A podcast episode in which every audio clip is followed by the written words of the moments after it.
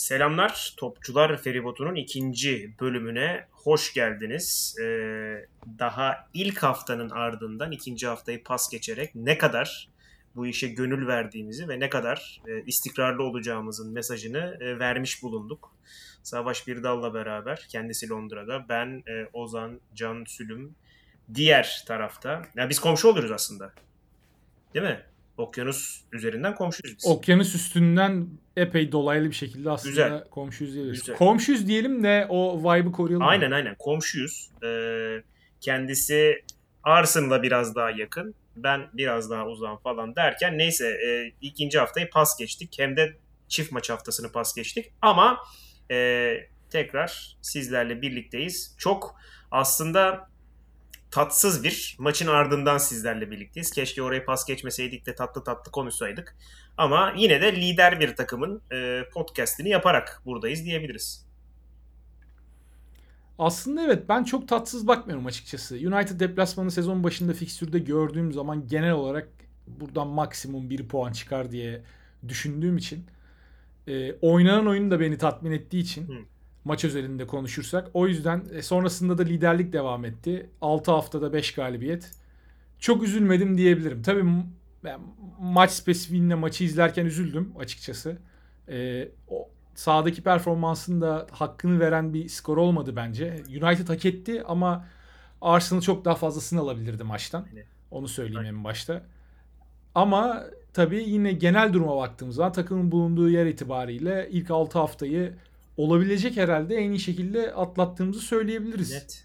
Bilmiyorum ne diyorsun? Net öyle. Ya bir tek şeyleri belki koyabiliriz oraya. Yani ben mesela e, Manchester United mağlubiyetinden ziyade Manchester United mağlubiyetine giden şeyin aslında e, ilk programda konuştuğumuz olay olduğunu düşünüyorum. Hani Partey'in yokluğunda orası ne olacak diye sorduğumuz noktaya Manchester United yani sezonun ilk büyük maçında gelmiş olmak benim gerçekten sinirimi bozdu ki e, aslında oradan da girebiliriz belki. İşte Çaka'nın partneri olarak gördüğümüz Sambi Lokonga maçı herhangi bir şekilde kaldıramadı. E, bu yani planlama hatası demeyeceğim çünkü oraya kadar artık para ya da ne bileyim güç kalmamıştır belki. Ama işte ilk büyük maça en önemli eksik olabilecek gibi gözüken şeyin çat diye yansıması da hakikaten sinirimi bozdu. Bir yandan da öteki açı, başka bir açıdan bakarsak aslında parti olsa da Arsenal'ın çok kaybedebileceği bir maçtı bu. Ha tabii. Ama Yani çünkü e, partinin de zaman zaman pozisyonunu kaybettiği, oyun disiplininden anlık kopmalar yaşayabildiği durumlara daha önce şahit olmuştuk. Özellikle partiyle alakalı da e, benim en çok şahsen sinirimi bozan şey zaman zaman çok basit geriden çıkarken top kayıpları yapabilmesi. Yani o teknik kapasitedeki bir oyuncuya yakışmayan top kayıpları yapabilmesi. Lokonga da o açıdan partiyi aratmadı sağ olsun. aynen. Yani ikinci goldeki özellikle yani pas hatası, ilk golde pozisyonu kaybetmesi, orada Gabriel'in de üstüne pozisyonunu kaybetmesi, arka arkaya çorap söküğü gibi gelmesi iki hatanın üst üste. Savunmanın çok gereksiz bir şekilde açık yakalanması. E, Zinchenko'nun da bence orada hatası var. İşte dediğim gibi zincirleme bir trafik kazası ve ardından Antony'nin çok klas bitirişi. Aynen. Yani ikinci golde de ikinci golde e, Lokonga yanılmıyorsam sol e, taç çizgisine doğru bir dribling yapıp sonra e, üçüncü bölgeye doğru bir pas çıkarmaya çalıştı. Hata yaptı. Sonra zaten iki pasta top bir anda Arsenal kalesinde bitti. Üçüncü golü zaten saymıyorum. Orada bence bireysel hatalardan ziyade e, hocanın çift forvete dönmesi ve savunmayı üçlemesiyle alakalı orada savunmanın bir senkron bozukluğu Ya var. yerleşene Çok kadar gol oldu bir- zaten yani. Ne oluyor ne bitiyor Evet, derken çok- millet. çok acemice bir offside taktiği denemesi. Orada tek pasla yani Christian Eriksen savunmanın arkasına sak- saktı. Hani Eriksen en son deparını savunma arkasına ne zaman atmıştır acaba? Ona da bir bakmak lazım. Herhalde bir temiz bir 4-5 yıl olmuştur. Abi ya şey mesela ben daha maçın başında şeyden hakikaten korkuyordum. Millet biraz totem motem yapıyorsun diye geyik yapmıştı da işte Zinchenko sonuçta merkeze gelen, daha çok önde kalan, ne bileyim e, hani savunmadan çok hücumu ve orta sahayı destekleyen oyuncu olarak hakikaten çok dikkat çekmişti ve gerçekten işe yarıyor bunu gördük. Ama hani oraya hem işte Old Trafford'daki ilk maçı hem Manchester United formasıyla ilk 11'de ilk çıkışı işte e, zaten delişmen bir adam. Zaten hani e, acayip e, dribbling yeteneği olan falan bir adam. Ben Anthony'nin arkaya sarkacağı noktalarda çok sıkıntı yaşayabileceğimizi söylemiştim ki mesela e, partinin de yokluğunda atıyorum Çakay'ı oraya çektiğinde bu sefer orta saha hani Allah'a emanet kalıyor. Tek başına kalıyor Sambi Lokonga. İlk gol hakikaten öyle geldi zaten. Evet, evet yani ilk gol gerçekten orta sahanın bypass edilmesi diyebiliriz. Yani orada Lokonga'nın olması gereken yerde olmaması demin bahsettiğim o zincirleme etkileşimi yarattı ve United da çok direkt ve net bir şekilde çıktı. Zaten United'la alakalı bu sezon herhalde en büyük fark o ilk 3 haftalık facia periyottan sonra Liverpool maçıyla başlayan Ten Hag'ın çok daha pragmatik bir oyun tarzına dönmesi ve bu kadroyla hani Ajax'ta yaptığı gibi e, özellikle Eredivisie'de yaptığı gibi işte ligde %60-70 topa sahip olarak maçları domine ederek değil aslında e, arkada biraz karşılayıp oyunu sonra direkt kaleye inme e, şeklinde Aynen. bir oyuna dönmesi oldu. Çünkü zaten United kadrosuna baktığımızda da bu çok mantıklı ve ben biraz Villa ve Fulham maçlarındaki Arsenal adına performansla da bunu birleştirdiğimde Hı. muhtemelen bu sezon Arsenal'a karşı birçok takımın kullanacağı panzehir bu olacak gibi geliyor. Yani Zinchenko'dan da yola çıkarak mesela burada Arsenal ve Arteta muhtemelen bir ikilem yaşayacak ve bana sorarsan bunun da tek çözümü domine ettiğim maçlarda skorun yani tabelanın o dominasyonun karşılığını vermesi. Bu maçta Arsenal'ın yapamadığı en önemli şey oldu. Yani ilk yarıda özellikle ilk 15-20 dakikadaki o United baskısından çıktıktan sonra Arsenal'ın tabelayı lehine çevirmesi lazımdı. Veya o e, beraberliği getiren golü attıktan sonra Saka'nın golünden sonra Arsenal'ın artık tamam ben burada yumruğu masaya vurdum. Buradan sonra maç benim kontrolümde gidecek demesi gerekiyordu. Arsenal bunu yapamadı. Bu biraz bana önceki maçlarda da birleştirince dediğim gibi. Çünkü o maçlarda da benzer problemler oldu ama Villa'nın, Fulham'ın kontra üstünden yaratabildikleri tehdit tabii United'a göre çok güdük kalıyor. Ee, benzer problemler yaşandı. Yine golü de buldular. Yani Villa da golü buldu. Fulham öne geçti hatta Mitrovic'in golüyle. Basit bir savunma hatasından da gelse. Ama orada Arsenal'ı rahatsız ettiler. Yani Arsenal'ın bu dominasyonunu skora daha net bir şekilde çevirmesi lazım. Geçen sene de bu problem vardı. Bu sene de üstüne konan şu an gösterilen şu ana kadar en büyük gelişim takımın gol yese bile hemen arkasından bir reaksiyon vermesi ve çok hızlı bir şekilde oyunun gidişatını tekrar değiştirebilmesi oldu. Ama işte bu durumlara düşmemek için sen bu kadar net domine ettiğin maçlarda yani United maçını hani %100 dominasyon olarak görmüyorum tabii ki. Ee, United'ın planının da bunda etkisi vardı ama Villa ve Fulham maçları çok tek taraflı maçlardı. Bu tip maçlarda yani domine ediyorsan bu kadar oyunu ve oyun tamamen senin kontrolündeyse iyi de oynuyorsan o zaman bunu yani iki farklı en azından bir üstüne çevirmen lazım. Çeviremiyorsan da yani Premier Lig burası sonuçta. Rakiplerde yani nal toplamıyor. Kaliteli oyuncular var. Yani Villa çok kötü diyoruz bu sene. Villa'da bile kaliteli ayaklar var sonuçta. E, Fulham yine e, ilk haftalarda özellikle Mitrovic'le beraber büyük yaralar açabileceğini bence büyük takımlara karşı gösterdi. Bu tip maçlarda işte o fırsat eline geldiği zaman oyunu da kontrol ediyorken kesinlikle o ikinci golü bulman gerekiyor. Biraz daha kale önünde e, nasıl diyeyim yani killer instinct diyorlar ya o öldürücü içgüdüye sahip olması gerekiyor Arsenal'ın oyuncularının. Bu maçta benim bulamadığım şey oydu. Yani özellikle mesela bu konuyla alakalı en çok şikayetçi olduğum isimlerden bir tanesi Odegaard. Aynen vurmuyor abi. Şut atması gereken pozisyonlarda vurmuyor. Yani biraz orada şey var. E, özillik yapıyor çok fazla. Evet. Ve Arsenal'ın o pozisyonları değerlendirebilmesi lazım. Yani biraz Jesus'ta da var bence o. Var. Yani City'de yaşadığı sıkıntılardan bir tanesi de oydu. E, Saka'da o konuyla alakalı eleştiremeyeceğim tek isim herhalde Martinelli. Yani Martinelli vurmaması gereken yerlerden bile vuruyor. Öyle bir adam. Ama sonucunu da alıyor. Çok net bir şekilde sürekli kaleye gidebilen ve orada net bir tehdit yaratabilen bir oyuncu. Ama diğer isimler ön taraftaki diğer üçlü bence e, yani biraz daha kalenin önünde bitirici olmalılar ya. Orada gol katkıları kesinlikle bu sezon daha yukarılara çıkmalı geçen sezonu. Öyle öyle. Ya bir de şey e, enteresan. Mesela ben hakikaten şeyi e, o 46-60 arası hakikaten çok iyiydi Arsenal. Yani cidden boğdu boğdu duvara attı. Fakat işte o e, dediğin gibi golü bulduktan sonraki bölüm bana biraz enteresan geldi. Çünkü golü bulduktan sonra mantıken şey olur. Yani o şöyle diyeyim İki tane şut var. Çok fazla öyle şut yok. Ee, mesela şu an bakıyorum o e, boğdu dediğim bölgeye. Ama yani %78 toplu oynama. İşte e, neredeyse toplu oynatmamış bile Manchester United'ı. Yani çıkarmamış bile neredeyse Manchester United. Fakat abi işte e, Manchester United deplasmanında 60'ta bulduktan sonra golü 66'da öyle kontra yiyerek bir e, ya da hızlı geçişte böyle boşluk vererek bir gol yemek e, pek olacak iş değil. Ve sonrasında mesela ben şeyi anlamadım. Yani tamam 60'ta attın 66'da yedin sonra maç biraz şeye döndü böyle. Hani 90 artıya 4-0 giriliyormuş gibi bir havaya döndü. Ki bence şeyler de çok yardımcı oldu onda. E, 73'te çat tane 3 diye de, değişiklik böyle şeyler. E, orta sahada Vieira Rova döndük bir ara falan. E, Çaka'nın önünde. Yani o hem işte golün gelişi hem ardından arka arkaya değişiklikler senin de dediğin gibi işte üçlüye döndü bilmem ne oldu falan. E, bence o son 15 dakikada biraz şey hani e, bir ambale olma hem kenarın hem e, oyuncuların sağ içinde biraz ambale olması çok yardımcı oldu yani Manchester United'ın maçı rahat bitirmesine. Orada ben aslında hatanın büyük bölümünü Arteta'da görüyorum. Çünkü 3 oyuncu değişikliği gerçekten gerekli değildi. Tamam gol geldi. United golü geldi.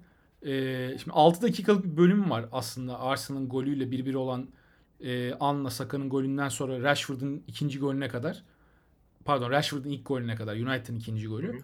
O 6 dakikayı da Arsenal kötü oynadı diyemem. Yok hayır. Yani orada tek basit bir hata sonrasında çok net bir kontra atak ve çok e, net bir pozisyon Rashford için kaleciye karşı karşıya. Ama o ana kadar çok pardon. O ana kadar yine oyun Arsenal'ın istediği gibi devam ediyordu. Yani gol sonrasında tamam belki de ikinci gol gelir hissiyatıyla izliyordum evet. ben maçı. Açıkçası biraz akan oyunun da tersine geldi gol. Arteta'nın orada biraz yani panik yapmaması gerekiyordu bence. Tamam oradan sonra yine bir 7-8 dakika bekledi değişiklikleri yapana kadar. Ama yine top, topun kontrolü, oyunun kontrolü Arsenal'dayken ben açıkçası manasız buldum biraz değişiklikleri. Yani tek değişiklik olabilirdi ama aynı anda takımın bütün evet. kimyasını bozacak. Özellikle de orta sahadaki üçlüyü bozacak. Yani Odegaard'ı aldı, Lokonga'yı aldı.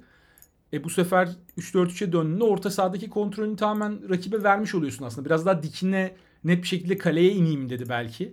E, kanatları çünkü e, o formasyona döndüğü zaman genelde e, kanat bekleri gibi kullanıyor Saka ile Martinelli'yi. Onları oraya atayım. İleride de Enketiah olsun. Arkalarına işte Enketiah'la Jesus olsun. Arkalarına da Vieira'yı sokarım diye düşündü ama e tabi United'da yani buna karşı boş durmadı sonuçta. United'ın da buna karşı bir reaksiyonu oldu ve orada tamamen oyunun gidişatı bu sefer United'a döndü. Evet. Yani United 3. golünde United bence e, oyunun gidişatını net bir şekilde zaten kendini çevirmişti. Topa hakimiyetleri artmasa da, topla oynama oranları artmasa da. Katılıyorum katılıyorum. Yani e, bir de mesela işte evet her şeyi değiştirebilirsin belki. Abi mesela hani Vieira şu zamana kadar hiç süre almadıktan sonra son 15 dakikada e, çok da yumuşak bir e, takım varken içeride mesela hani ne yapmasını bekledi falan çok hakikaten anlamadım. Dediğin gibi işte Arteta'ya belki eksi yazabileceğim bir şey ama yani total olarak baktığında en başa dönelim. Ee, ilk kez ilk yarıda gol yiyen bir Arsenal. E, deplasmanda ilk kez gol yiyen bir Arsenal ayrıca. E, o da güzel bir not. E, zaten maça çıkmadan önce haftayı e, lider bitiren bir Arsenal vardı. Daha da önemlisi mesela e, şunu yazabiliriz belki kenara. İşte Everton'la içeride, Brentford'la dışarıda. Ivan Tony hayvan gibi oynuyor gerçi ama hani buradan tekrar ben hani şey yazayım nazar boncu olarak 4 puan yazayım. Tottenham maçına 4 puanla gitmek bile e, ilk 8 hafta itibariyle o güzel gözüken fikstürde bence çok iyi. Kesinlikle ben de katılıyorum. Sezon başında e, yani 4 puan alındığını düşünürsek Brentford'a umarım kaybetmeyiz. Çünkü tehlikeli bir maç bence. Yani geçen sezon ilk haftasında eksik kadroyla da olsa Brentford çok net şekilde yenmişti Arsenal'ı ama şu an Brentford'un form durumu da hani deplasmanda orada gelecek puan ya da puanların kaybı beni şaşırtmaz. Ee, o yüzden oradan eğer 4 puan çıkarsa herhalde ilk 8 hafta itibariyle olabilecek en iyi senaryolardan bir tanesi olmuş olur. Özellikle de derbi öncesinde. Kesinlikle öyle. Ama tabii United maçında yaşananların maçın senaryosunun e, yani derbi öncesi beni biraz tedirgin ettiğini de söylemem lazım. Abi işte Kulüşevski, Son, Kane hani e, hakikaten aynı senaryoyu yaşatabilecek bir başka takım sonuçta baktığın zaman. Sıkıntı şu ki daha beterini yaşatabilecek ha, tabii, tabii, tabii, tabii, tabii, kesin. Kesin daha fazla denge yani bozabilecek tarafta... mesela. Daha fazla denge. Çünkü şimdi e, Eriksen belki hani ben orada parti falan olsa sertlik tarafında Arsenal 11'i kazanıyor olabilirdi. Ama hem işin sertlik boyutunu çok iyi yapabilen hem de önden adamın gelip arkada oyun kurup o Kulüşevski'sini sonu falan koşturduğu bir takımdan bahsediyoruz. Hakikaten paramparça edebilecek de bir durum var yani ortada. Kesinlikle yani orada Kane'in özellikle orta sahaya geri gelip kontralarda sonunu kaçırması. Yani tek tesellim burada herhalde şu an sonun çok formsuz Son olması hakikaten ama sonunda. Arsenal evet Arsenal maçlarında genelde kendini bulan bir oyuncu. Geçen sezon e, ikinci yarıdaki derbide hatırlıyoruz yani Holding'e neler yaptığını. Hı hı. O yüzden orada da hani sonu da açıkçası çok göz ardı edemiyorum yani formsuz da başlamış olsa sezona. Ve orada tabii Conte de yani net bir şekilde o oyun Conte'nin oyunu. Şu an Ten Hag mesela United'da oynattığı oyun belki Ten Hag'ın oyunu değil. Ama bu oyun Conte'nin oyunu ve Conte e, topu bırakacaktır muhtemelen yine. Ki ya bu sezon Tottenham'ın ligi e, alt sıralarda bitirmesi beklenen takımlara karşı bile bu sistemle oynadığını çok fazla gördük. Yani bir Nottingham, Nottingham Forest maçı izledim mesela geçen hafta mıydı, önceki hafta mıydı? Hı hı. Forest bütün maç topa sahip oldu ama hiçbir şey yapamadılar topla. Ve günün sonunda yani Tottenham rahat rahat çok iyi de oynamadıkları bir günde yine istediğini aldı. Döndü zor bir deplasman. Yani şu an mesela hani ligde e, baktığın zaman Brighton hakikaten çok keyifli oynuyor. E, ben yine beklenti üstü oynuyorlar atıyorum. İşte Brentford beklenti üstü şu anda. Leeds benim beklentimin üstüne çıktı. Bir de şeyler var. Hani Manchester City'yi bir kenara koyalım. Manchester City mükemmel e, oynamadı da zaten e, insanlar bir garipsiyor ama mesela Tottenham'ın e, ilk maçı bir kenara bıraktıktan sonra e, kalan haftalarda böyle hasarsız gitmesi 14 puana alabilmiş olması mesela bu oyunla işte West Ham maçı dediğin gibi Nottingham Forest maçı, Wolves maçı, son Fulham maçı falan derken e, yani bir şekilde istedikleri puanları alabiliyor olmaları da mesela hani üst taraf için, ilk dört için rahatsız edici bir şey. Evet ama orada herhalde beni daha rahatlatan şey sezon özellikle Chelsea'nin çok kötü başlaması oldu. Of. Bugün de Hele e, ki, biz aynen. kayda girmeden önce evet Dinamo Zagreb'e kaybettiler ve yine çok doğru düzgün bir şey yaratamadılar. Hücumda ne yaptığını bilmeyen bir takım var ortada yani bu kadar para harcanan bir takım, bu kadar fazla pahalı hücumcuya sahip bir takım. E, Onlar beni biraz rahatlatıyor açıkçası. Yani geçen sezona baktığımız zaman Tottenham oraya çıkarsa Chelsea oralardan düşebilir gibi geliyor. E, Liverpool da biraz tökezleyerek başladı. Her ne kadar ben sakatlıklar bittikten sonra yani özellikle Thiago tekrar takıma girdikten sonra bir yükseliş illaki olacağını düşünsem de onlar da tökezleyerek başladılar ki Liverpool gibi artık şeye gelmiş bir takım yani e, şampiyonluk ya da hani başka bir ihtimal yok gibi. Her ne kadar City ligin %100 favorisi olsa da her sezon doğal favori olarak başlasa da Liverpool mentalite olarak bence her sezon şampiyonluğa oynayacağız mentalitesiyle başlıyor ve o yarıştan erken koparlarsa onlar da mesela bir anda kendilerini beklemedikleri bir ilk dört yarışı içinde bulabilirler. O yüzden Tottenham beni çok rahatsız etmedi şu ana kadar. Ama tabii ilerisi için eğer Arsenal tökez, tökezlerse özellikle Tottenham'ın bu iyi başlangıcı e, yani West Ham deplasmanının Chelsea deplasmanının olduğu bir fik, fikstürde bence sıkıntı verici olabilir bizim adımıza. Ya işte beni bir tek şey korkutuyor. Ekim e, ayının e, başı diyeyim. Hatta sonuna kadar işte orada bir Southampton, Nottingham Forest onları bir kenara at şey yani Tottenham, Liverpool, Leeds deplasman, Manchester City içeride bütün maçların, bütün büyük maçların içeride olması ve orada gelecek e, rahatsız edici, muhtemelen rahatsız edici sonuçlar e, biraz böyle hani söndürebilir takım ama da oraya gelene kadar tabii çok işimiz var. Biraz da başka açıdan bakayım. Bu takım geçen sezon içerideki büyük maçların ilk Chelsea maçı hariç bence hemen hemen hepsini iyi oynadı. Evet. Zaten Tottenham'ı yendi. United'ı yendi e, sona doğru. City maçı zaten Liverpool'a- Allah'lık bir maç yani o nasıl Yani nasıl City'ye çok şanssız kaybetti. Liverpool'a karşı da bence e, Liverpool maçı berabere mi bitmişti? Yo, 2-0, yenilmiş miydik? Onu tam 2-0. çıkaramadım şimdi. 2-0. 2-0 mıydı? Okey. Jota'nın attığı. Aynen aynen. Evet yani Liverpool'a karşı da belli bir süre iyi oynadı. Sonra bir yerde takıldı kaldı. Bence bu takım bir yerde o Liverpool City e, şanssızlığını kıracak. Yani bir tanesine denk getirecek ve birini yenecek ya da yani e, bilmiyorum bir pu- puan alacak diyeyim. Hı hı. Yani çok da iddialı konuşmayayım ama o şanssızlık bir yerde kırılacak gibi geliyor bana. O yüzden oralardan gelecek olası iyi bir sonuç da mesela en azından bir tanesinden gelecek bir galibiyet de tamamen modu değiştirebilir. Tabii tabii kesinlikle katılıyorum. Mesela şöyle bir şey olsa atıyorum Everton galibiyet, Brentford beraberlik, Tottenham galibiyet, Liverpool galibiyet olsa bu sefer hakikaten beyler sakin olun bir şeyler oluyor falan diyecek noktaya gidilir. Tabii ki olmaz. Yani mümkün değil ama hakikaten çok ayrı bir seviyeye çıkılır beklenti olarak. Burada bir de çok e, göz önüne alınmayan ufak da olsa bir Arsenal'ın bir avantajı var. Bütün bu takımlar Şampiyonlar Ligi oynuyorken Arsenal Avrupa Ligi oynayacak. Avrupa Ligi de muazzam Ve- bir grup bence. Yani evet güzel bir grup. Yine her ne kadar Zürih deplasmanı belki bir tık zorlayıcı ol, yani olma potansiyeli olsa da onun dışında bence güzel bir grup gerçekten. Bence de. Ben ya abi ben hiç hiç şey yapmam. Yani oynasın çoluk çocuk. Hakikaten kim oynuyorsa oynasın. Ben de katılıyorum ama tabii şöyle de bir durum var şimdi. Altyapı oyuncularına gitmeyeceğini düşünüyorum Arteta'nın. Yok. Yani e, 18 yaş altı ekipten muhtemelen kadroya dahil olan veya manalı süre alacak kimse olmayacak. O 2-3 sene önceki işte Sakaların, Nelson'ların falan sürekli oynadığı dönemdeki gibi muhtemelen olmayacak. Zaten Avrupa Ligi formatı da o zamandan bu yana değişti. Tabii. Şu an daha az takım var ve aslında daha dişli bir Avrupa Ligi Aynen ya. Mesela var. şey bile değişti abi. O bile önemli. Yani e, liderin durumuyla ikincinin durumu birbirinden farklı hale geldi mesela en nihayetinde. Bir tur atlıyorsun. Evet.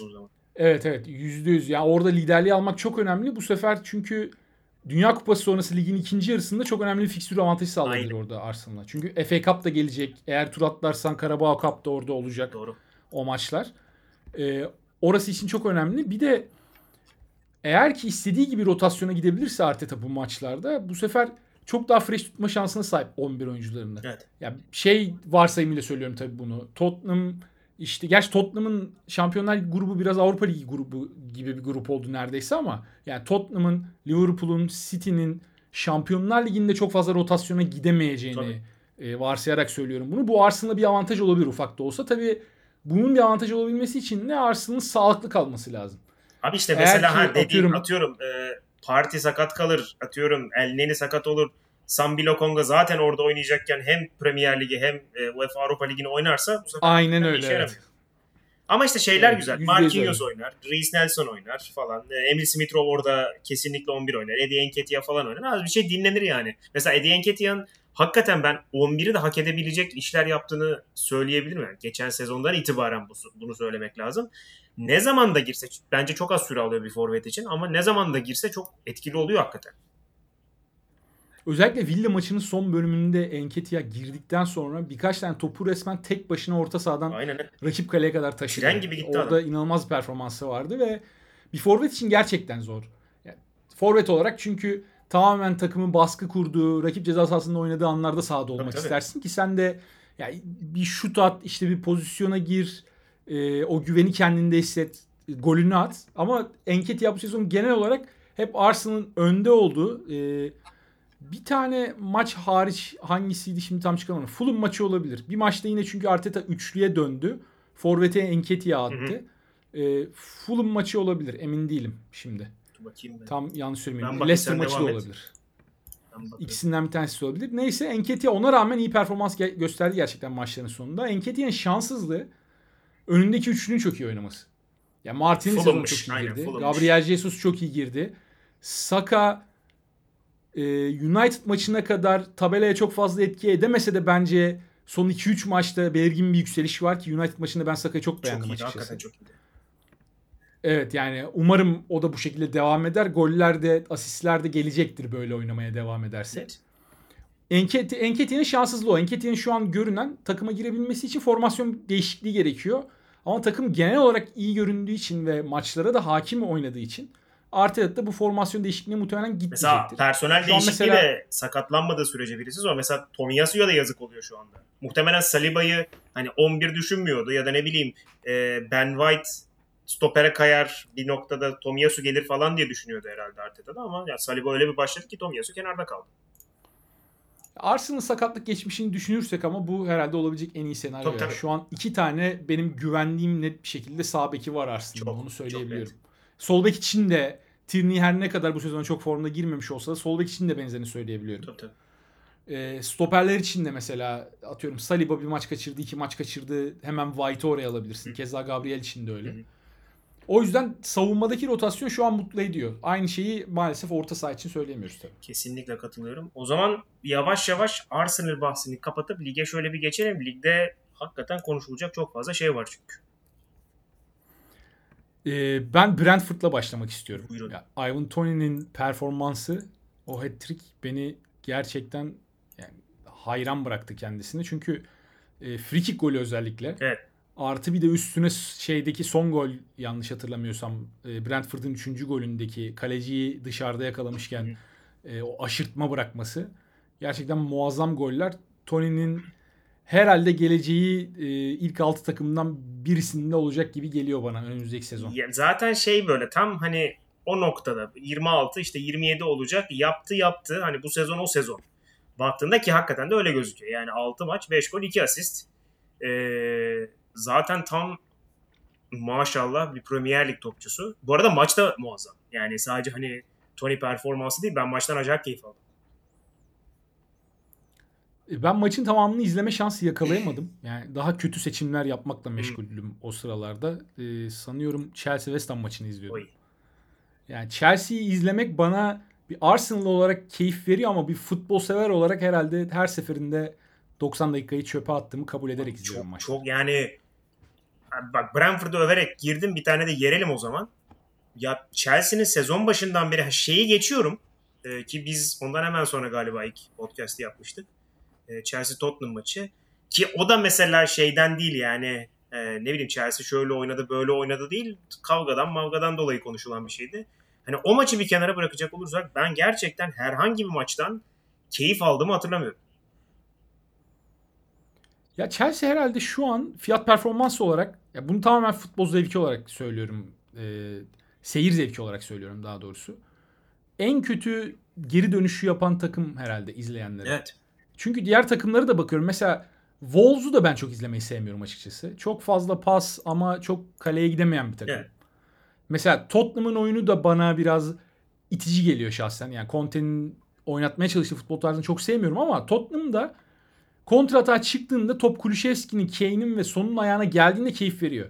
Öyle öyle. Oraya kadar olan kısım biraz acılı yani izlemesi. Chelsea'de bunun hiçbiri yok. Yani ne net bir kontratak takım var ortada ne net bir şekilde topa sahip olabilen bir takım var. Ne iyi savunma yapabilen bir takım var. Tamamen ortaya garip böyle karman çorman bir şey çıkmış durumda. Yapılan transferlerin de bence ihtiyaç olan pozisyonlara yapılmamasından ötürü. Ya transfer işini ben zaten hiç anlamadım da. Yani mesela işte atıyorum eee, Alonso, Chilwell varken atıyorum Kukureyası geliyor. Hadi diyorsun Alonso gidecek. Chilwell'e çok güvenmiyorlar. Sürekli sakatlanıyor. Ne bileyim bir stoper alınıyor. Üstüne bir Edson Alvarez falan alıyorlardı az kalsın son dönemde. Eee, bakıyorsun forvet yok pat diye 33 yaşında Aubameyang Aubameyang da ne yapıyor onu anlamadım. Airbnb kiralıyor herhalde Barcelona'da bilmem nerede falan. Oradan yavaş yavaş geçiyor bir yerlere. Bu kadar hızlı değişim öyle özellikle bu yaşta sürekli değişim ben hiç anlamadım. Şeyi çözemiyorum yani. Chelsea'nin ne yapmaya çalışıyor? Atıyorum şey oldu. Conor Gallagher'ın ben bu sezon şey gibi yeni transfer gibi mesela bir etki yaratmasını bekliyordum. Hiç öyle bir şey yok. Atıyorum e, Pulisic'i böyle garip bir şekilde kullanıyor. Sağ kanat bek gibi falan. E, Sterling Havertz önde oynuyor. Yani Havertz Havertz'i mesela biz forvet olarak ne zaman buna geldik? Ne zaman Havertz forvet oldu? Ben onu anlamıyorum. Ee, şeyi çözemedim yani. Tuchel'in kafasında ne var? Yönetimin kafasında ne var? Chelsea'nin kafasında ne var? Ne yapmaya çalışıyorlar? Sanki şey gibi böyle hani hem Abramovich gitmiş, yeni yönetim gelmiş, hem teknik direktör gitmiş, yeni şey gelmiş, bench gelmiş falan. Her şeyi sil baştan- yapmışlar gibi. Ve hiçbir şey yok şu anda elle tutulur. West Ham maçına da forvet hattına bakıyorum şimdi. Ben sanki Havertz'le başladılar diye hatırlıyordum ama Sterling Pulisic ikilisiyle başladı. Abi yani bu Çok acayip. Ben ben şeyi çözemiyorum. Yani şimdi mesela bu takım savunma yapsın. Eyvallah yani ilk geldiğinde de mesela Tuchel 1-0 1-0 kazanıyordu. Millet şey yapıyordu. Yani tamam baba siz gol yemeyeceksiniz anladık falan diyordu. Ya şimdi bakıyorum Kovacic, Loftus-Cheek, Gallagher, sağda James, solda Kukureya, Pulisic, Sterling yani şimdi bunlar nasıl Kukureya böyle şey gibi Alonso gibi ceza sahasına delip hani ne bileyim arka direkte gol bulan falan bir adam değil. E James de öyle bir adam değil. Yani ne yapmaya çalışıyor mesela ben Tuhel'i de anlamadım yani. Ya biraz kontrol kaybetti gibi geliyor bana Tuhel'de. Yani. Hele mesela Yani çok fazla bugün- onun bugünden da sonra da sahada, mesela sahada olduğunu düşünmüyorum. bugünden sonra da mesela e, artık belki işinin tehlikede olduğunu söylemek çok yanlış olmayacak. E, mesela Aubameyang'ın ilk kez oynadığı bir maç. Baktığım kadarıyla ya tabii ki ilk maç ama alakası yok olayla. Hani burada ne yapıyorsunuz beyler falan diye yani son dakikada ayakkabı bulup gelmiş gibi duruyordu. Emanet. Ee, Oba mevzusuyla alakalı şöyle bir durum var. Chelsea'nin ihtiyacı olan şey topu rakip ceza sahasına götürebilecek bir e, düzen. Heh. Mevcut düzende çünkü bunu yapamıyorlar. Aubameyang da herhalde bunun için alacağın son 2-3 forvetten bir tanesidir. Yani Aubameyang ceza sahası içerisinde top ayağına geldiğinde iyi bitirebilen veya hani 2-3 sene önce savunma arkasında çok e, çabuk koşularla direkt kaleye inebilen bir oyuncuydu. Şu an o e, hıza dayalı kısmı çok fazla kalmadı açıkçası. Yaşla beraber biraz erozyona uğradı Aynen. fiziksel kalitesi. Ama yine fena bir bitirici değil. Ya Barcelona'da gördük bunu oradaki 6 aylık dönemde. Hı hı.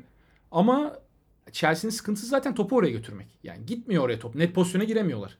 aynen. E abi gidemiyorsa da o zaman yani hani belki hiç düşünmüyordu ilk 11'de ama hani Broya'yı koy ona şişir şeyleri koştur kenardan birilerini koştur falan onlar girsin hani duvar olsun bilmem ne yapsın. Ee, hiçbir şekilde e, mantıklı bir 11 de görmedim şu ana kadar ben. Ya bu düzende herhalde Broya e, Aubameyang'dan çok daha faydalı olur. Yani Muhtemelen. En azından oraları karıştırır. Orada işte fiziksel bir mücadeleye girer. iki tane kafa topuna çıkar. Aynen. Belki bir tanesini atar birini indirir vesaire. Oba'da bu özellikleri çok bulamıyorsun. aynen. E abi yani şeye bakıyorsun ya e, neydi kimdi bakıyorum şimdi Zuma, Tilo Kehrer, Rice, Suçek, Emerson bu beşlinin ortasına Pulisic, Sterling'i atıyorsun. Yani kadrajdan çıkar bu adamlar arkaya geçince. Evet maç boyunca olan da oydu Yani. zaten. Yani sonda istiyorsan bir de sondaki bu VAR faciasını konuşalım. Ha Yani evet. evet. Benim gördüğüm benim gördüğüm en kötü kararlardan bir tanesiydi ya. Bu kadar basit Mesela bir faul. ya, Mendy de iyi satmış bir böyle bir Yugoslav basketbolcu edasıyla bir orada bir flop yapmış resmen. abi yapsın Yani da bunu da karnına yeme ya. Gelen... Bir de bunun VAR'da yenmesi bana çok komik geldi. Evet. Onu hakem yese Heh, tamam heh, derim yine. Heh, aynen.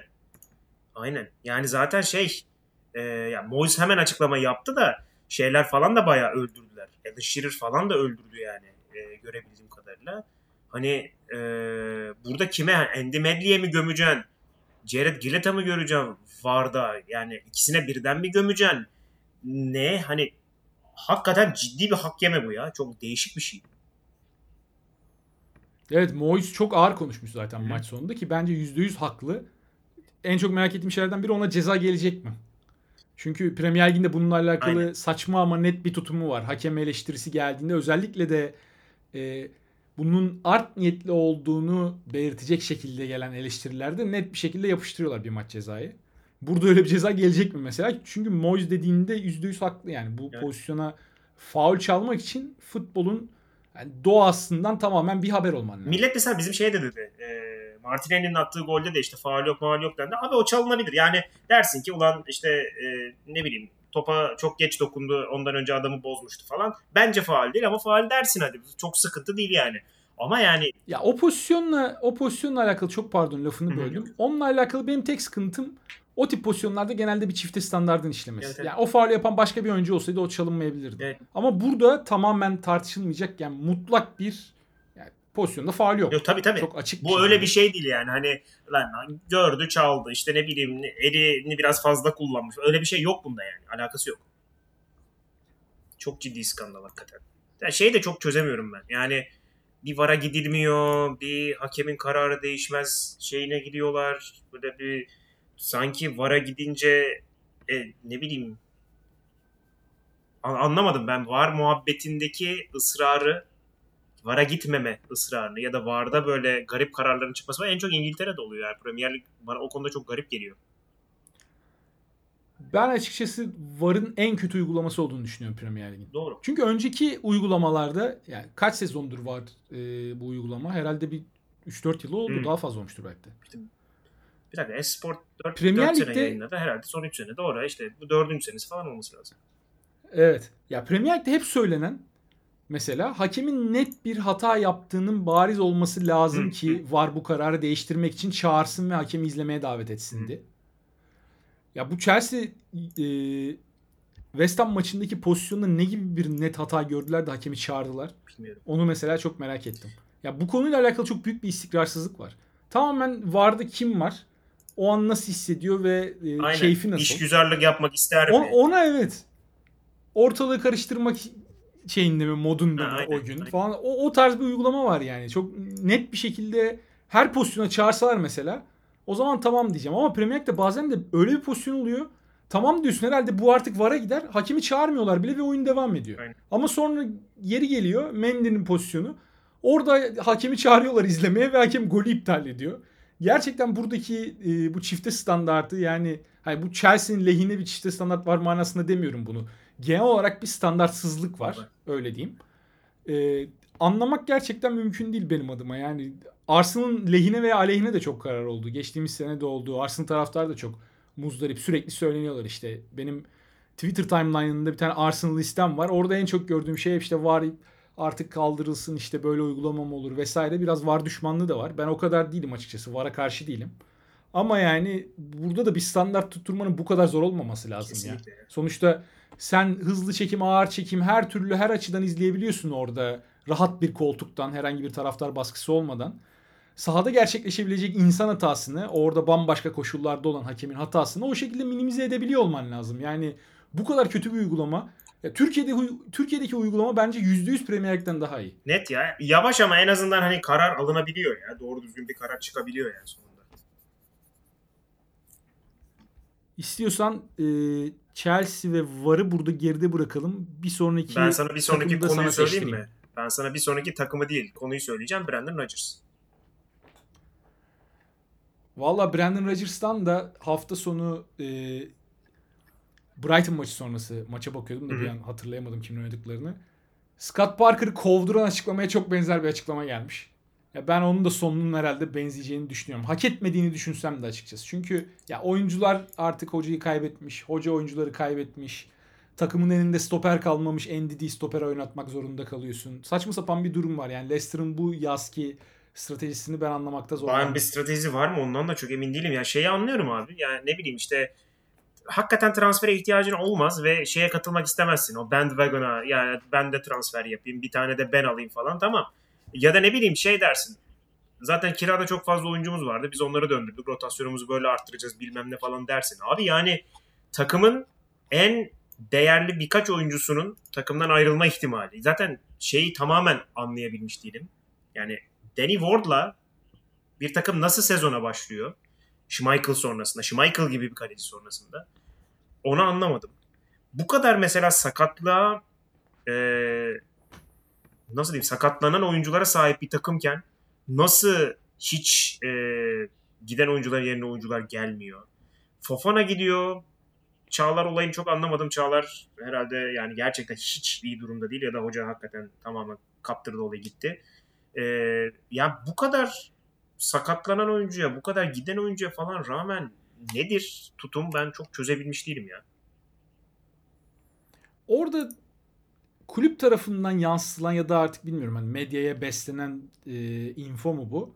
Söylenen şey işte bu yaz biz e, altyapıya işte infrastructure'a yatırım Hı, yapacağız. O yüzden transfere yapılan yatırım çok fazla olmayacak bunun yanında ama yani bu kadronun da transfere ihtiyacı olduğu belli. Çünkü o işte iki sene üst üste Şampiyonlar Ligi'ni kaçıran kadrodan beridir. Leicester'da çok böyle büyük bir değişim görmedik. E artık elindeki iskelet de eskidi yani. Sonuçta Vardy eski Vardy değil. Yani Tielemans'ın kontratı bitiyor sene sonu. Hiç kafa topta değil. Yok. E sen en iyi stoperini satmışsın Chelsea'ye. Yani bu şartlarda kalecin yani bayrak adamı belki de Vardy ile beraber Leicester'ın son 10 senedeki Schmeichel gitmiş. Sen bu pozisyonların hiçbirine bir takviye yapmamışsın. Aynen. Ya şey de çok değişik. Mesela Endidi ya bir ara ben hakikaten Arsenal'a gelmesini çok istiyordum bu parti öncesinde ki hakikaten deli gibi oynuyordu.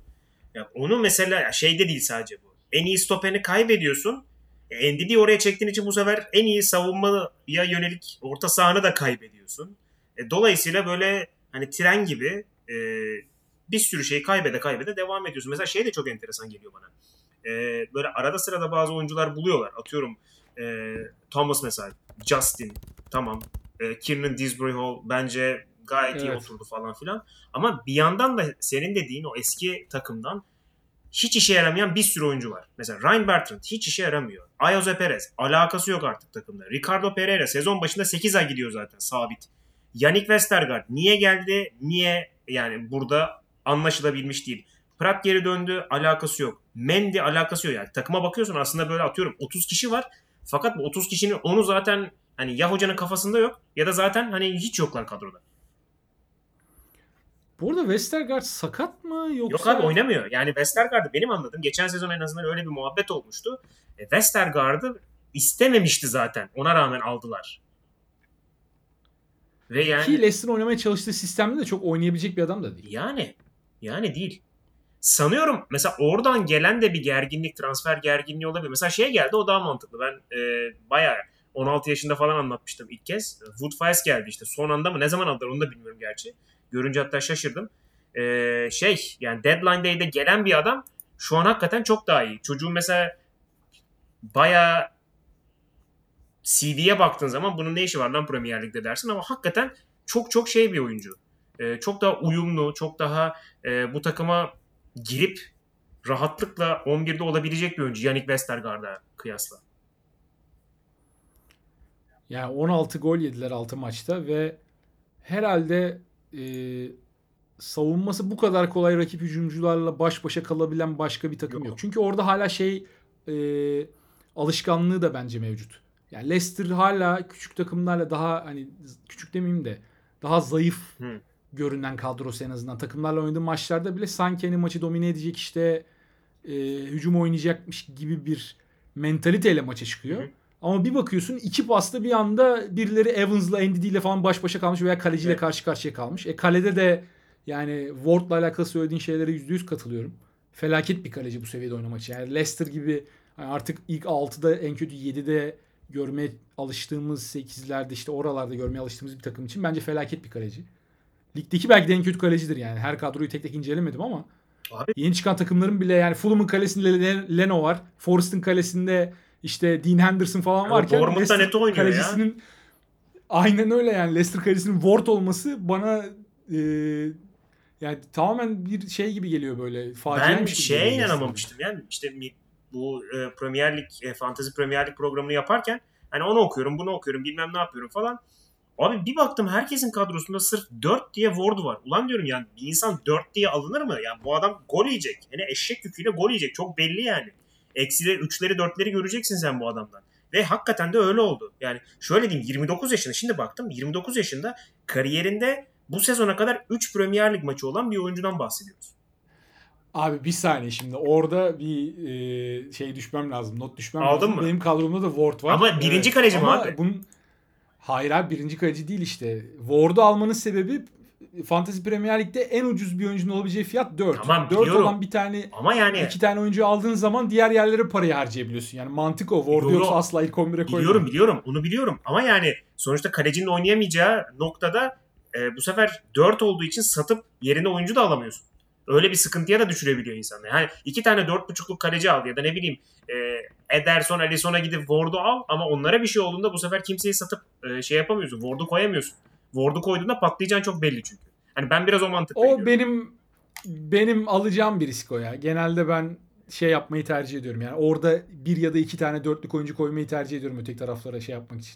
Çünkü kalecinin bir hafta hiç oynamaması bile yani büyük resme baktığın zaman öyle diyeyim çok fazla etkilemiyor seni. Eğer ki o artı işte 0.5 artı 1 e, bütçeyle gelen şeyle iyi birilerini ya iyi seçimler yapabiliyorsan asıl E, sahada doğru, doğru. oynayan 11 Ha, değil. ben her zaman şey düşünüyorum on ya. kişilik Yani işte ya, bu adamdan puan alamayacaksan bu adamın benim kadronda ne işi var? Hani bütün oyunculara öyle baktığım için Ward bana inanılmaz değişik gelmişti.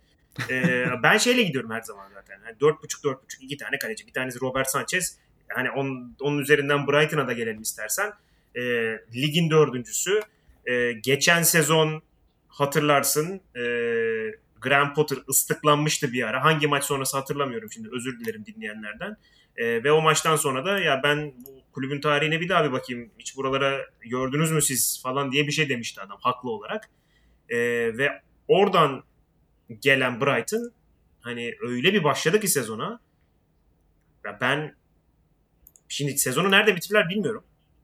Ama bitirecekleri yeri görmek biraz daha şey yani böyle yavaş yavaş açılmaya başladı gibi e, puzzle'ın yeni parçaları. Böyle işte yavaş yavaş ilk 10, ondan sonra ilk 7'ye doğru giden böyle şey bir takım olacak gibi. Yukarıya oynayan bir takım olacak gibi. Ben ilk onda olacaklarını düşünüyorum bu sene. Yani sonraki sezonlarda da daha yukarılara hamle yapabilmeleri için muhtemelen biraz daha yatırıma ihtiyaçları olacak ama eğer ki ilk onda bitirirlerse ve göze hoş gelen futbolda devam ederse yani böyle 8-10 haftalık tekrar geçen sene olduğu gibi kurak dönemlere girmeden sezonu nispeten böyle akıllarda daha iyi bir algı bırakarak bitirirlerse e, demin Tony için söylediğim şey Graham Potter için de geçerli olabilir. Yani özellikle İngiltere milli takımı için Southgate'de Dünya Kupası'ndan sonra olası bir kötü sonuçtan Aynen. sonra oralarda olmazsa Potter ilk aday olur herhalde diye düşünüyorum. Bayağı mantıklı bir Bak hiç böyle düşünmemiştim hakikaten öyle. Ya Graham Potter zaten şey ya yani Graham Potter'ın e, işte Arteta da gelmeden önce hatırlıyorsun hani gidil- gidiliyor ona, ona gidilmiyor. İşte Manchester United alacak, yok almayacak. Hatta Manchester United muhabbetinde çıktığı bir şey demişti birkaç Manchester United'lı eski oyuncu. Hani o tecrübede değil gibi bir şey söylemişti yanlış hatırlamıyorsam. Yani adam hakikaten çok ya adam Welbeck'i hayata döndürdü ya. Ya Welbeck şu an yaşıyor. Yeniden yaşıyor ya Welbeck. Ee, ne bileyim Pascal Gross'tan, Trossard'dan, Solimarch'tan falan e, Dunk'tan, Webster'dan verim aldığı oyunculara bakıyorsun böyle şey hakikaten. Ee, burada bir teknik direktörlük var yani. Çok bariz. Fanteziden bahsetmişken hazır demin Hı. en son baktığımda Pascal Gross orta saha oyuncuları arasında galiba bir numaraydı şeyde. Ve fantezi Şeyde puanında. ilk üçte ya totalde. Totalde de evet oralardadır muhtemelen. Yani Haaland'dan falan herhalde geridedir ama İşte bir Haaland var, bir Tony var galiba. Sonrası şey benim bildiğim. Ee, dur bakayım. Hazır şeydeyken. Evet. orada ben Trossard'ı da çok beğeniyorum ya. Gerçekten müthiş. kalite, kaliteli topçu yani. Müthiş. Ya bir de şey e, ya mesela skorer bir adam. Yani gerçekten skor üretiyor. Ama aynı zamanda kanat bek kadar e, savunmaya yardım edip oyun bozup ya da ne bileyim oyun kurulumunda yer alabiliyor falan. Çok çok özel bir oyuncu. Aslında kanat bek gibi değildi geldiğinde de Brighton'a. Evet. Geçen sezon yanılmıyorsam e, kanat bekli bir sisteme döndü Hı hı. Graham Potter. Hı hı. Trossard da oralarda kullanmaya başladı. Normalde daha böyle ön tarafta işte 4-2-3-1'in üçlüsünün sağa veya solu gibi e, oynamaya alışkın bir oyuncuydu. Evet. Potter o oraya döndükten sonra formasyonu çevirdikten sonra hem takımın performansı yükseldi hem Trossard'ın da performansı yükseldi. Öyle. Ya bir de şey mesela onu çözmeyi başardı. Bir tarafta Kukureya bir tarafta Feldman oynuyordu. Aşırı defansif kalıyordu o kadro. Bir tarafa Trossard atıp diğer tarafa yine ne bileyim işte ya Feldman'ı ya da e, atıyorum Solimarch'ı falan koyduğunda biraz daha hem hücum hem savunma dengesi kurabilen bir takım haline dönüşüyor ki yani öyle olmasa zaten şu an dördüncü sırada olmazlar. E, Brighton'la alakalı tek bir olumsuz şey söyleyeyim. Ya şu an bence oradaki forvet rotasyonu hani şu ana kadar Welbeck gerçekten iyi gözüktü bu sezon ama Welbeck'in de ne kadar sık sakatlanıp Bir yerde gidecek. biliyoruz. Bir yerde gittikten sonra Brighton buna cevap verebilecek mi? O benim aklımdaki en önemli İşte. soru ki bu diğer kilit oyuncular için de geçerli. Yani çok derin Ha, bir tabii, kadro değil tabii, çünkü. Tabii. Ya orada mesela şey girecek artık. Deniz Undav gelip hakikaten e, Union Saint-Gilloise'da yaptıklarını yapması gerekecek mesela. E, ya da ne bileyim Billy Gilmour aldılar sonunda. Hani onun işte Pascal Gross'a bir şey olursa falan Pascal Gross'un yerini doldurabilmesi falan gerekiyor. Ama dediğini anlıyorum yani şey e, kilit oyuncuyu bırak ilk 11'deki ideal ilk 11'deki bir oyuncunun ikamesi tam olarak var mı o soru işareti hakikaten. Ya Deniz Undav'ın biraz herhalde kendini ispatlaması lazım şans geldiğinde. Evet. Çünkü ya şey olursa çok şaşırmam. Hani Cenk Tosun'un Everton performansı benzeri bir şey çıkarsa ortaya Deniz Undav'la alakalı kimse de şaşırmaz herhalde. Yani Belçika'da mü- müthiş bir performans sergileyip geldi. Ama tabii yani Belçika Ligi ile burası arasındaki seviye farkı da ortada yani. Hani Samattaları vesaireleri de biliyoruz. Aynen. O yüzden orada ya kendini kanıtlamış Premier League seviyesinde ki yani Premier League seviyesi de değil. Şu an Brighton e, yani ilk 4 hadi biraz abartılı şu an için daha ligin başında olduğumuz için ama ilk 10 ilk 8 seviyelerinde bir futbol oynuyor ve skorlar da oralara gidebilecek durumdaki Leicester gibi işte West Ham gibi oralarda hep olan takımların da sezon çok kötü başladığını düşünürsek. Evet. Ha, Deniz Undav o seviyelerde biraz yetersiz kalabilir. Öyle öyle. Ya zaten geliş sebeplerinden biri herhalde hani takımın sahibinin diğer takımında inanılmaz oynaması falan olduğunu düşünüyorum ben. Yoksa hani direkt Deniz Undav'a gidilecek bir durum var mıydı emin değilim. Ha çok Moneyball transferi yapan bir takım. Hani Tony Bloom belki şey demiştir. Bu çocuğu alın falan. Bu arada bir de kenarda şey var. Bunların aldığı e, neydi çocuğun adı ya? Güney Amerikalı. Acayip bir şey, inanılmaz bir şey. Wonderkid, FM transferi falan diyorlardı. Ha buldum. Julio Enciso imiş. Ee, bir de öyle bir çocuk var. Bilmiyorum daha kadroya girmedi yanlış hatırlamıyorsam ama yani birkaç tane böyle enteresan adam var. O enteresan adamlar sahne alır mı alırsa ne olur? Hakikaten merak ediyorum bir yandan da. Yani bakalım Potter şu ana kadar hiç beklemediğimiz adamlardan hiç beklemediğimiz performansları aldı. Hı. O yüzden hani olmaz da diyemiyorum. Belki de yani dediğin gibi scouting transferleri de Brighton şu ana kadar fena performans vermedi. Yani e, çok iyi fiyat performans aldıkları oyuncular oldu.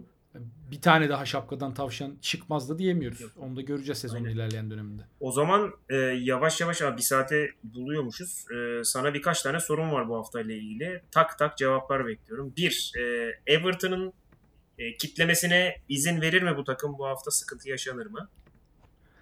Ben reaksiyon vereceğini düşünüyorum Arsenal'ın. Yani açıkçası Villa ve Fulham maçlarından daha net bir performans ve net bir galibiyet bekliyorum. Bunu statta olacağım için söylemiyorum öyle umduğum için ama bence öyle olacak yani. Çünkü United maçında çok fazla har vurup harcan işte harman savrulan pozisyon oldu. Ee, bu hafta muhtemelen oraya bir Arteta'dan şey gelir, Güzel. müdahale gelir. İkinci sorum e, geçtiğimiz hafta böyle ben hakikaten fark falan atmasını bekliyordum Villa karşısında. Olmadı. Haaland Haaland eyvallah bugün de 4 attılar ama Tottenham bir sürpriz yapar mı? Abi Tottenham City maçlarında Tottenham'ın her zaman mevcut ya sürpriz yapma olasılığı. Yani geçen sene 3-2 biten maç biraz bizi de üzen bir maç olmuştu. O yüzden ben asla olmaz demiyorum. Ki ya Pep'in de bu tip maçlarda ne kadar inatçı ve sistemine sadık bir adam olduğunu biliyoruz. Yine %900 falan topla oynayacak Manchester City. Zaten Conte de bunu kovalıyor. Bundan da bahsettik podcast'in içerisinde. O yüzden ya şöyle City eğer ki hani gününde olursa Haaland'a istediği bir iki top gelir de oradan yarım pozisyonlardan gol çıkarsa o zaman maç tersine döner. Yani City öne geçerse ben kolay kolay vereceklerini zannetmiyorum ama kolay kıramazlarsa bu sefer yine bir sürpriz gelebilir. Yani hiç şaşırmam ben Tottenham'ın puan almasını e, almasına veya hatta kazanma, kazanmasına bile şaşırmam. Güzel. Son soru. E, Mitrovic bu haftada atarsa eğer Tuchel'in gitme ihtimalini yüzde kaç görüyorsun? Bu zor soru ya. Çünkü yeni başkan, yeni takım sahibi var Chelsea'de. Çok şimdi bilmiyoruz adam. Yani Abramovich olsaydı bence bu akşam yani tam şu sıralar muhtemelen halıya sarılmıştı Tuchel. Ee, ama yani Fulham'a da yenilirlerse, özellikle yenilirlerse ben gider diye düşünüyorum artık ya. Çünkü Tuchel'in de halinden çok memnun olmadığı ortada gibi geliyor bana yani. Hem açıklamalardan hem hal tavırdan. Bence o da artık orada olmak istemiyor gibi bir izlenim edindim ben. Ee, o yüzden bu hafta son hafta gerçekten olabilir. Yani Fulham da tehlikeli takım bu arada. Mitrovic gerçekten yani büyük takımlar karşısında ben statta izledim Arsenal Fulham maçını. Bu kadar fazla böyle tam eşleşme kovalayan bir basketbolcu gibi adeta. Yani NBA izleyenler falan bilecektir, anlayacaktır ne demek istediğimi. İşte LeBron veya Doncic gibi böyle sürekli uzunu karşısına almaya çalışır. E, Mitrovic de sürekli abi ters kademeye girecek bekleri kovalayıp onların üstünden kafa vurmaya çalışıyor ve vuruyor da gerçekten hepsinde. Ki stoperlere karşı da vurabilen bir oyuncu ama adam gerçekten orada ceza sahasında olacağı alanları çok iyi seçiyor. Çok tehlikeli bir oyuncu ya. Ben yani beğeniyordum öncesinde de ama canlı izlediğimde bu kadar bende etki bırakacağını düşünmemiştim. Chelsea stoperleri de özellikle Kukureya bence bu hafta zor anlar yaşayacak. Hakikaten sol stoperde Kukure'ye oynarsa zaten hani geçmiş olsun. Hakikaten sıkıntı yaşar. Bu arada şey biliyorsun ya bir de onun e, bir düşük versiyonunu aldı. Carlos Vinicius. Aynısından bir tane daha aldılar Brezilya'da. Yani o da öyle eşek kadar. O da öyle aynı şekilde sırtını alıp kafa vuran falan bir adam. Yani ne yapmaya çalıştıkları çok belli hakikaten. Ya Marco Silva mesela o şeyinden vazgeçmiş inadından. Yani ben işte pas yapacağım, Tabii, pozitif net. futbol oynayacağım falan. Fulham çat çat direkt yani kaleye nasıl gidebilir bu Fulham kadrosu? Diyorsun ki tamam ileride dev gibi bir adam var elimde. Öyle. Adam yani halterci fiziğine sahip. Ben bu adama kafa da vurabiliyor. Topları da indirebiliyor. Ben bu adamı en hızlı şekilde göreyim yani. Tam bir Brexit futbolu İngilizlerin kullanmayı Aynen. sevdiği tabirle. Aynen aynen. Ki yani Pereira'sı falan da var. Böyle oyun kurabilecek bir oyuncuları da var artık. Hakikaten bakayım sıkıntı çıkacak. Ben bekliyorum hakikaten Fulham'ın yani Chelsea'nin kazanmasını çok beklemiyorum öyle diyeyim ya da en azından Ee, öyle söyleyebilirim. Ee, diyeyim o zaman yavaştan da kapatalım ikinci bölümü. Kapatalım. Haftaya yanılmıyorsam e, haftaya mıydı milli takım arası yoksa bir sonraki hafta mı? Ee, milli takım haftası haftaya olmalı ya. Çünkü dur bakayım. Google Calendar'da ben maç görme. Yok şey 17-18 var. Ee, 24-25 yok. Aynen. Okey o zaman Brentford deplasmanından sonra Aynen. bizim için. Ta, işte o şey Okey. keyifli fikstürün bitişi sonrasında bir milli ara var. Oradan sonra arıza başlıyor. Okey o zaman Everton sonrası içerideki tek maçı konuşacağımız bir program yapalım bence artık. Güzel. Sonra milli takım arasından sonra da artık duruma göre bakarız diyeyim. Tamam. Brentford maçından sonra. Güzel. Güzel. O zaman ağzına sağlık. Senin de abi çok teşekkürler. Ee, Dinleyenlere de çok teşekkürler. Aynen, bizi dinleyenlere teşekkür ediyoruz. Ee, Bir sonraki podcast'te tekrar görüşmek üzere. Hoşçakalın. Hoşçakalın.